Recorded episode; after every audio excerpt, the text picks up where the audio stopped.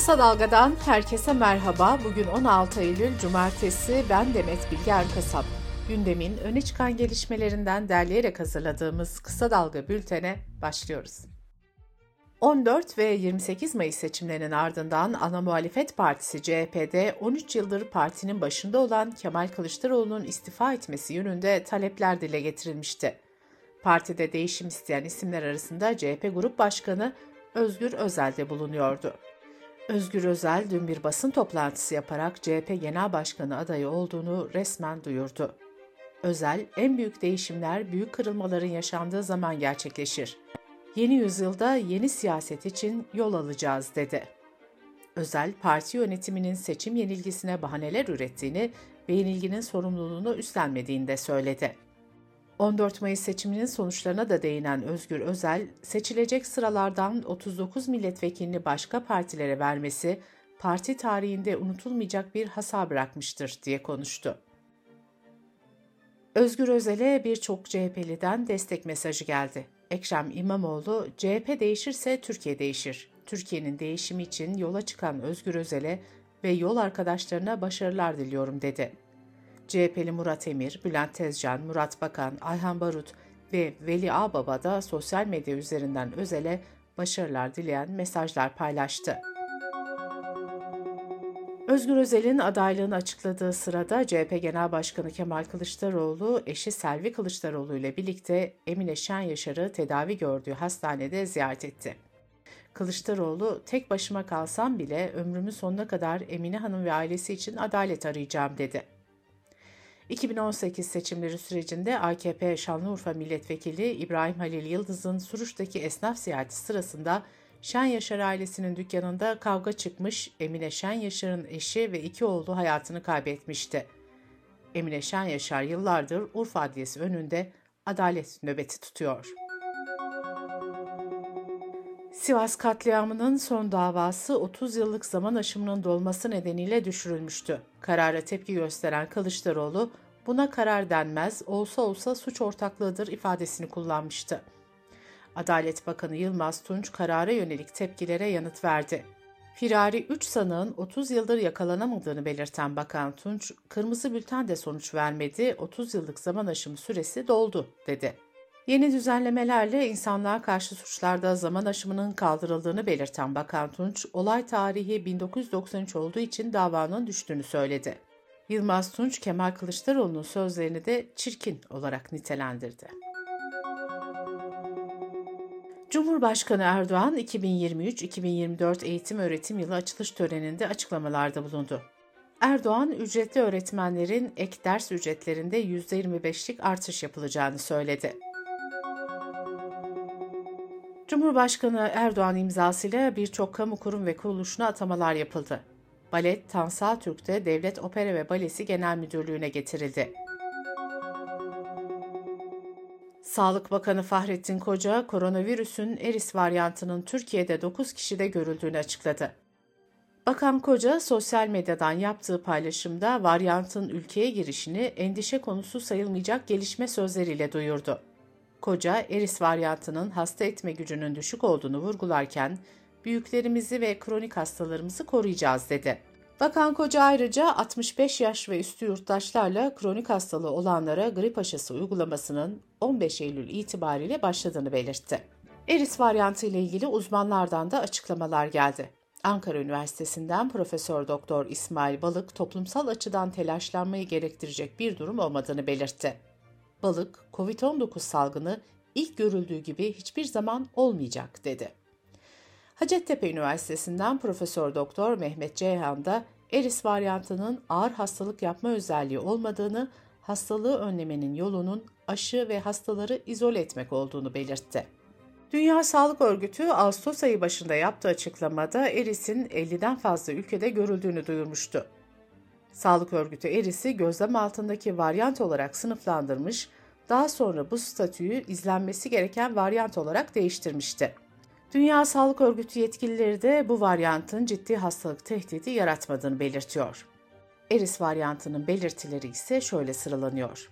Ateş, öksürük, boğaz ağrısı, nefes darlığı, kas ağrıları, baş ağrısı, burun akıntısı veya tıkanıklığı, tat ve koku kaybı, mide rahatsızlığı ve ishal. Kısa Dalga Bülten'de sırada ekonomi haberleri var. Yüksek enflasyon ve hayat pahalılığı sürerken açlık ve yoksulluk sınırı da yükseliyor. Birleşik Metal İş'in araştırmasına göre sağlıklı ve dengeli beslenmenin maliyeti günlük 400 lirayı geçti. Yoksulluk sınırı 41 bin lirayı aşarken açlık sınırı ise 12 bin 34 lira oldu.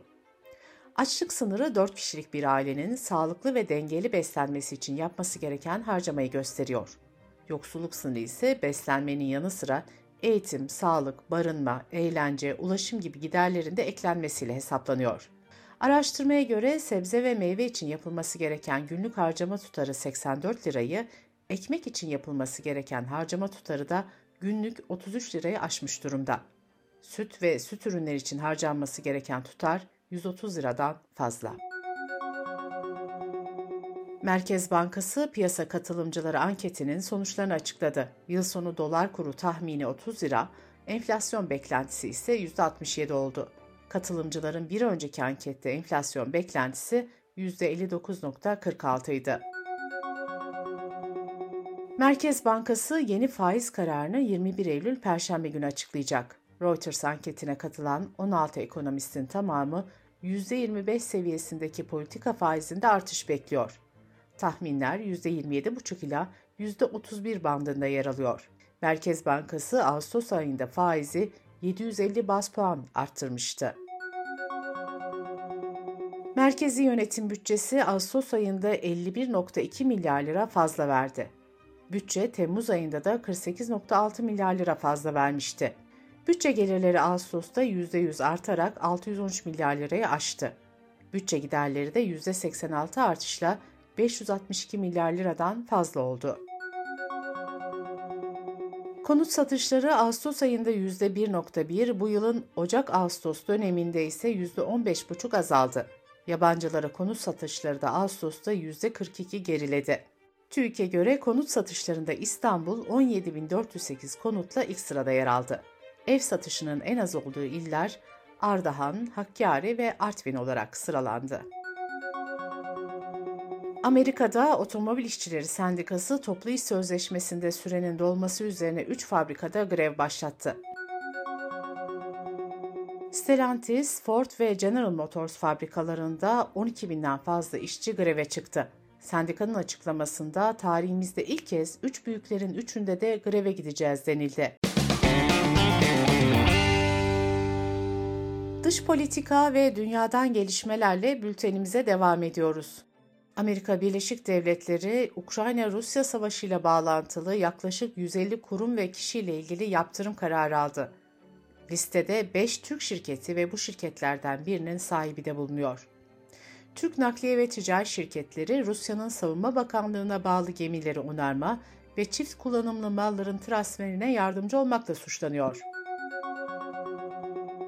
Avrupa Parlamentosu Belarus Devlet Başkanı Lukashenko'nun Rusya'nın Ukrayna'daki askeri saldırganlığının ve savaş suçlarının ortağı olduğunu belirtti.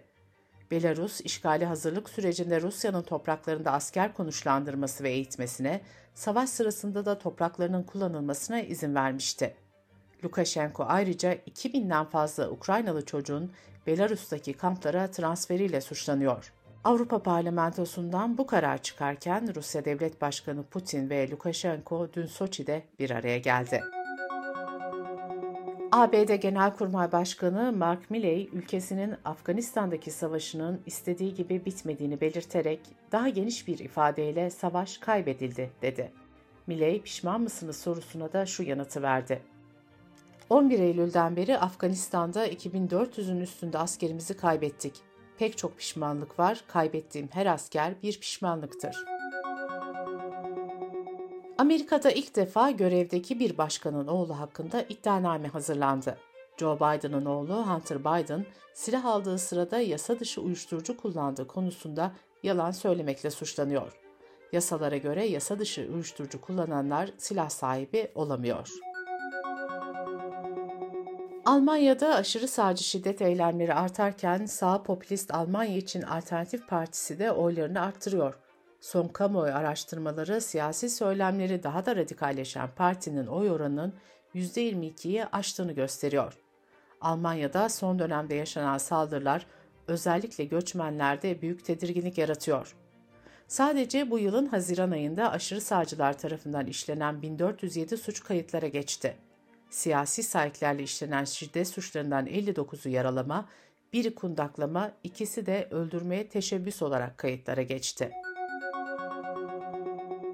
Prenses Diana'nın çok sayıda beyaz koyunun ortasında bir kara koyunun yer aldığı kırmızı kazağı 1 milyon dolara satıldı. Müzayede evi kazağın alıcısını açıklamadı. Kazak geçen Mart ayında bir evin tavan arasında bulunmuştu. Bültenimizi kısa dalgadan bir öneriyle bitiriyoruz.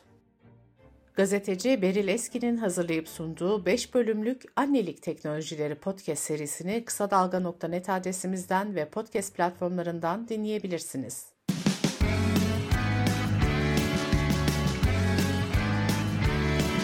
Kulağınız bizde olsun. Kısa Dalga Podcast.